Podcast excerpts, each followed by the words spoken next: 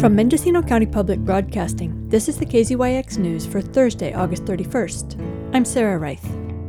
Today is Opiate Awareness Day in the county with the highest number of overdose deaths per capita in the state. This week, various providers highlighted the services that are available as people who have been devastated by drugs spoke publicly about their stories. Yesterday, at Adventist Health Ukiah Valley, people in the healthcare field who are in recovery or have lost loved ones to opioids gathered on the helipad under a hazy sky to listen to stories of sadness and hope. Guests were invited to peruse a table decked out with snacks, flowers, and Narcan, an opioid overdose recovery medication. Austin Peterson, one of the substance use navigators in the Adventist emergency rooms, reminded everyone that Suboxone, a medication that helps reduce the craving for opiates, is available in any emergency room in the county twenty-four seven. Adventist is participating in a program called California Bridge, which streamlines prescriptions for a medication that many of the speakers credit with saving their lives. The substance use navigators also usher people into treatment at the Ukiah Recovery Center at the Ford Street Project, which is undergoing an expansion. Jackie Williams, the executive director of Ford Street, asked the Board of Supervisors on Tuesday to authorize four point one million dollars from the Measure B funds to build a dorm, which she says will make it possible for her to offer more of all the services her organization provides. I don't need to remind you of the current overdose death rates in our county. Our local health care systems are overburdened, and Mendocino County folks in public safety are struggling. The U R C expansion is the only solution I'm aware of that could significantly help those struggling with addiction that's on the table to be reviewed in our county right now. Our need to serve more clients at the Recovery Center is very visible as we are frequently full now. The Oversight Committee does not meet again until late October. I've run out of time. Back on the helipad on the lawn at Adventist, guests planted purple flags in the grass to mark the deaths. One man told the group that, thanks to Suboxone, he's been clean for over a year and a half, and that he was able to start repairing the relationship with his parents after years of homelessness and incarceration. Another woman told the crowd that the same medication helped her get clean after her kids were taken away from her for the umpteenth time. A counselor, who used drugs from the age of thirteen until she was forty-five years old, spends her days helping create what she calls a village, where people can help each other recover. But not everyone recovers. Shawna Bell carried a picture of her son Cody Biven, who died from a fentanyl overdose on March seventeenth, twenty twenty-one. He was twenty-eight years old. He um, overdosed on a M thirty pill that was repressed with fentanyl. Did he know that it was fentanyl? I don't believe he did, but I'm not absolutely sure. You were saying that he was athletic and promising and... Mm-hmm. Very into sports. He loved the outdoors. He loved to fish. He would live in a lake if he could.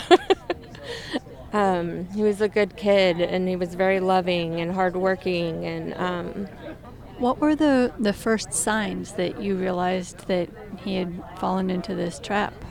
He started isolating. He wasn't coming around as much. When he did, he had like slurred speech, or he was having troubles at work. Um, just a different difference in his behavior. It sounds like like it was easy to spot, but really hard to know what to do.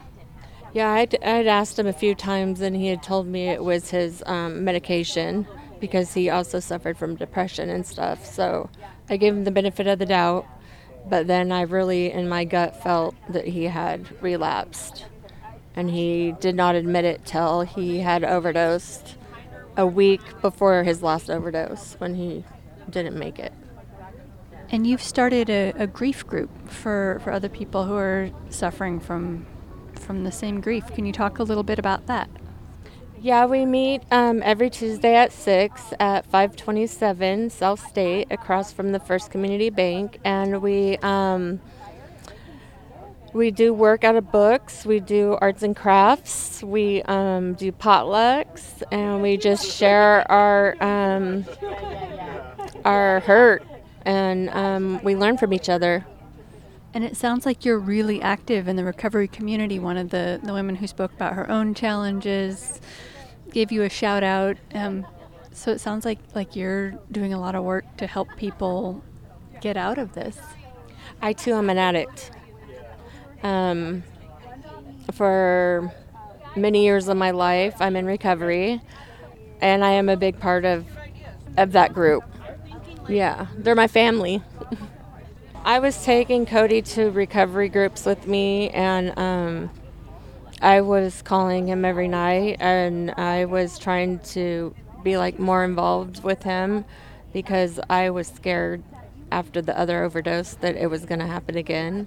He was going to groups with me, he had gotten a sponsor, and he just, I don't know if it was just that one last time thing, because every time you're taking a chance, you're like playing Russian roulette with a gun every time you use. And um, I would have done anything to support him, whatever he needed. Um, and I think he knew that. I would like to add that it's never too late. You can restart your day at any time. You don't have to pick up no matter what. And there are lots of resources out in the community that are willing to help and people that are willing to love you up and get you through it. For K Z Y X News, I'm Sarah Reif.